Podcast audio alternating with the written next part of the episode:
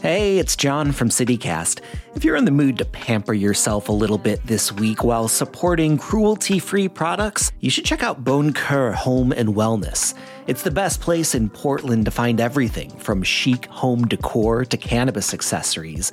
They've got a curated collection of vegan and cruelty free home goods and wellness products because their name is French for kind heart, after all.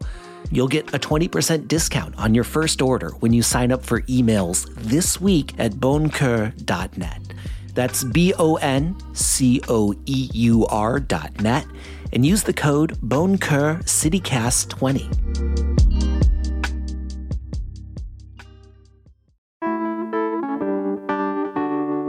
Today on CityCast Portland, depression dining, or how to cook nourishing food for yourself when you don't have the energy or bandwidth to do much of anything.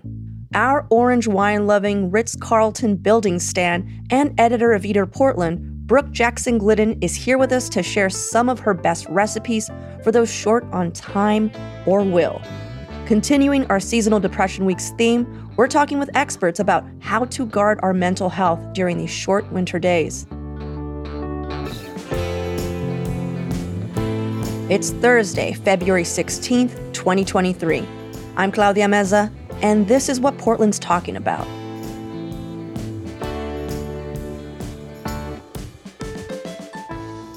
Where did this idea come from? Like, tell me about depression dining. Sure. Yeah. So I think that my own personal relationship with this came from my personal history. So my mother is both a really great home cook and a psychologist. So, uh, not only you know the basics of how to cook something, but also how to improvise, how to build something with what you have in your fridge, and how to doctor up a box of mashed potatoes, or how to use better than bouillon to make something taste a little bit better. You know, uh, shortcuts, sort of uh, Right. things up. I guess is sort of her word for it. Um, I am also somebody who has lived with mental illness in various forms for most of my life, especially when I first moved out of my home and moved across the country. Um, I was very depressed, and I noticed that when I was really struggling, like one of the first things that would happen is that I would have a really hard time feeding myself. It would start with just me not being able to go through the bother of chopping vegetables or getting out a bunch of pans, that sort of thing, to like, okay, I'm eating peanut butter straight out of the jar. Okay, I get takeout and then survive on that takeout for a few days and then maybe not eat. you know what I mean? I noticed that this was not an unusual phenomenon. So, what was your like turn? Like, when when were you just like, ah, I think I know how to fix this? yeah, I was living with a woman who also was living with mental illness in different ways, but uh, you know, her self-soothing technique was really centered on um, crafting, and I was also struggling, and you know, would end up feeding myself and sometimes her in these ways of just like, okay, we have a bowl of instant noodles. How can I just make this a little bit better for me? How can I just get some extra nutrients into this? And I started to realize that, like, a lot of people around me, a lot of my friends that had similar issues with this stuff, didn't necessarily have that middle ground. Um, those middle ground skills, I guess I would say. That your mom taught you of just like, Right. this is how you doctor up something and it's quick and easy. A hundred percent. So you either have like, okay, either I'm eating what I can pull out of a freezer or a pantry that's sort of instant, or I am going to like the New York Times cooking page and pulling a full recipe and buying every ingredient and like Right. going that way. That that middle ground of like looking in a fridge and going, how do I feed myself something that's going to actually feel good for me, not just physically but mentally, is not just necessarily specific to people who are depressed. A lot of different people might not necessarily have that skill set. Yeah. So when you're really low on energy or low on spoons is sort of the the in, internet parlance for this. Um, how do you sort of get a little bit more um, nutrients into your body when you really don't have the energy to make something involved? And you just said spoons. Could you explain that concept? Because I've never heard that that concept. Totally, totally. Yeah. So this is definitely something that feels very like Tumblr era kind of energy, but I, I really do like it as a framework. So, You know, think about every person being born with the same number of spoons, and various tasks in your day um, cost a specific number of spoons. Um, so like, okay, like uh, taking a shower, that's one spoon. Cooking a breakfast for myself, that's another spoon. Doing my laundry, that's a spoon. Um, and there are certain things that have your spoons taken away from you, right? So you're dealing with something really involved at work, or you're going through a divorce, or you have specific like systemic inequities that make life harder. So if you're at a place where you only have like a few spoons and you're like, okay, well, I have to do like all of this stuff involved. So it's like mental bandwidth. It's like a physical representation of like mental emotional bandwidth for that day. 100%. Okay.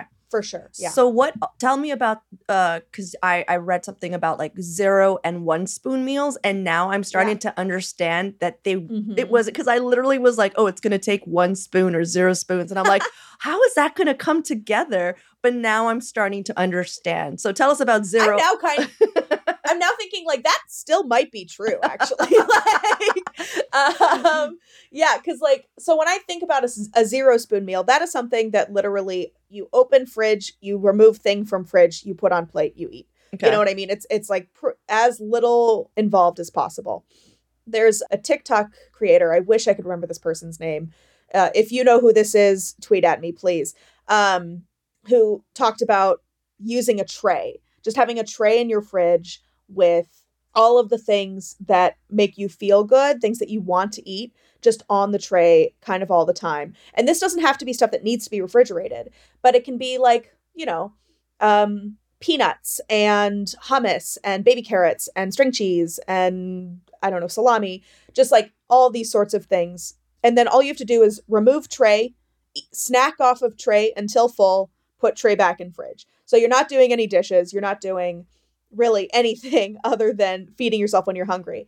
Like if if the alternative is I am not going to eat, eating is always better than not eating. I think that there is a weird diet culture thing that we have adopted as a society where it's like, well, if you're not eating the best possible thing for you, it's that's more harmful than just uh, um, you know emitting a meal or whatever. Please eat. Yeah. I think that, you know we don't want to add an eating disorder to the mix here. Yeah. Yeah, and again, very common in a really sad way. So you know that's that's when the tray comes in handy. So 0 spoon. That's a 0 spoon. yeah, zero spoons. What's a 1 spoon meal?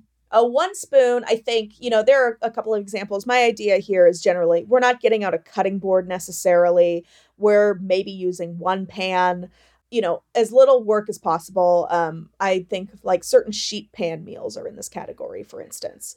A common one at my house i'll, I'll give you two really quickly. Um you know taking a bunch of frozen dumplings and steaming them Mhm. sort of doing a first quick little um, sear with the oil and then adding a little bit of water and steaming and then right at the end throwing a, a handful of bok choy in with that pan so it also steams.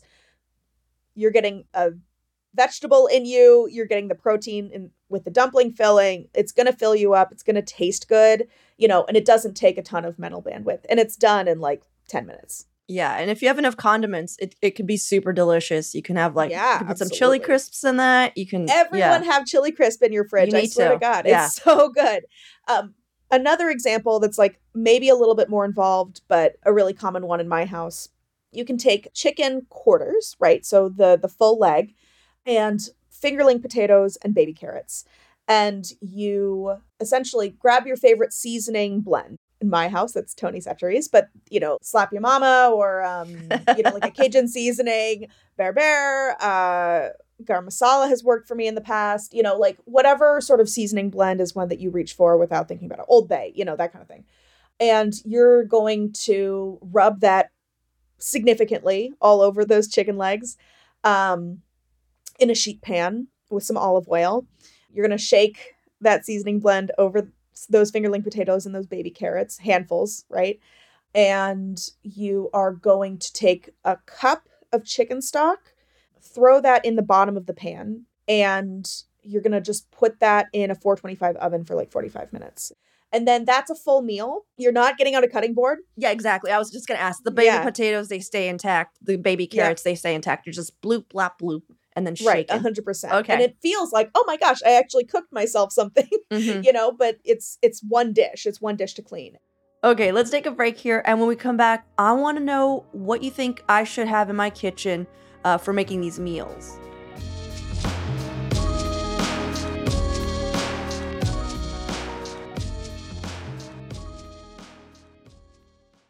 Mom deserves the best, and there's no better place to shop for Mother's Day than Whole Foods Market. They're your destination for unbeatable savings, from premium gifts to show-stopping flowers and irresistible desserts. Start by saving 33% with Prime on all body care and candles. Then get a 15-stem bunch of tulips for just $9.99 each with Prime. Round out Mom's menu with festive rosé, irresistible berry chantilly cake, and more special treats. Come celebrate Mother's Day at Whole Foods Market.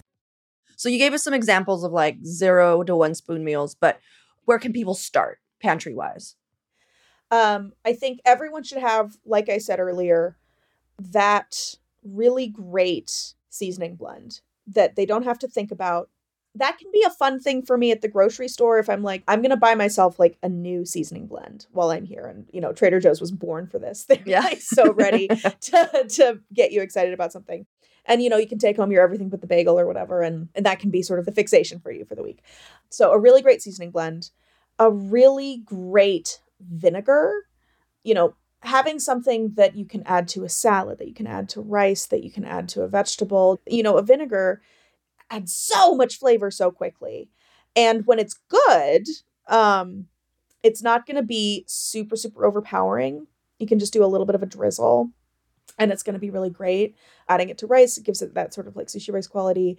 I, I do think that like better than bouillon, like like my heart belongs to better than bouillon. It, it's like you know just like oh my god this this pasta sauce isn't coming together. Uh-huh. What a, just it's like it's It's like instant umami, especially because it's like a Yeah, little paste, 100%. right? That you it's just a little paste. You're adding a Yeah. tiny little dash to stuff, and it's like, oh my gosh, this suddenly has so much more depth to Mhm. it, and I don't have to think about it.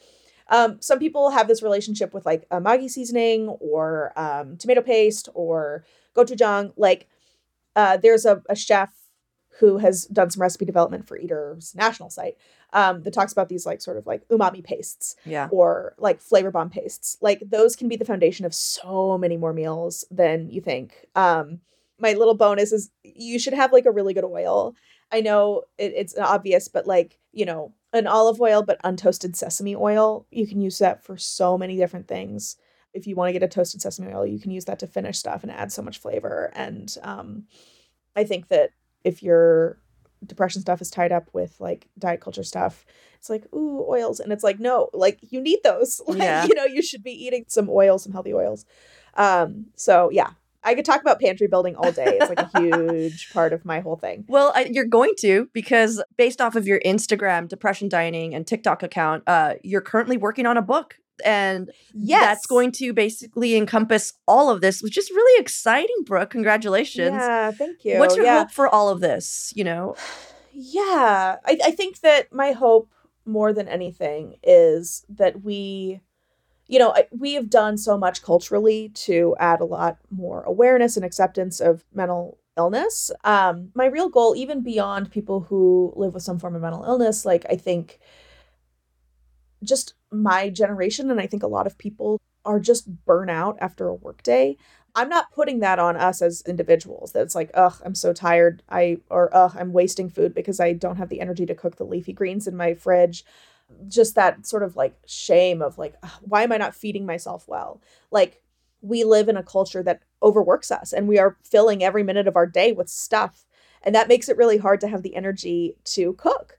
Um, so my hope is that we I get to a point where people feel more empowered to feed themselves stuff that makes them feel good and that we can do that in a way that also treats us with kindness you know that involves removing that shame from how we eat um, while also helping ourselves I'm really excited for you, and I want to see more videos of you like putting meals together. You know, uh, and it's so funny because I can totally imagine myself like sitting on the couch being too tired to cook, but watching your meals and just being like, "That looks good." perfect like I'm too depressed to make food, but look at Brooke making that one sheet chicken. That looks good. 100% yeah Roll over to my kitchen and try that. Cool. Well, thank you. Thanks so much.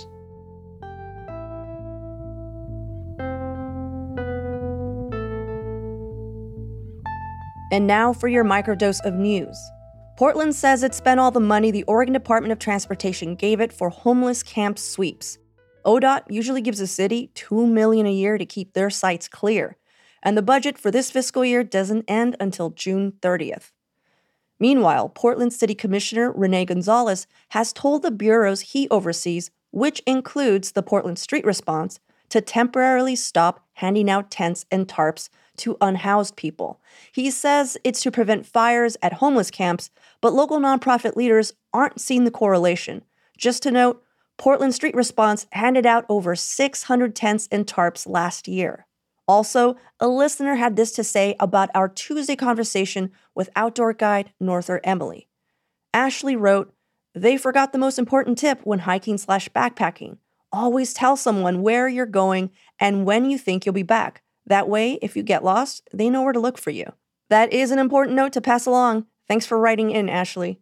And also, in response to a call out on Tuesday's show as well, Nick tweeted us a list of car free options for outdoor winter exploring. He says you can go all the way to the coast using the Oregon Point bus, and that there's also a Gorge Express bus to Hood River. And there's always Amtrak to visit nearby cities on its route. And if you want to stay in town, you can always take the MAX to Washington Park or just take a bike ride along the Springwater corridor. Speaking from experience, it's a great bike ride that passes by Oaks Park if you want to make a whole day of it. Thanks so much, Nick, for passing those tips along. For more local news and events, sign up for our daily newsletter, Hey Portland. We'll throw a link in the show notes.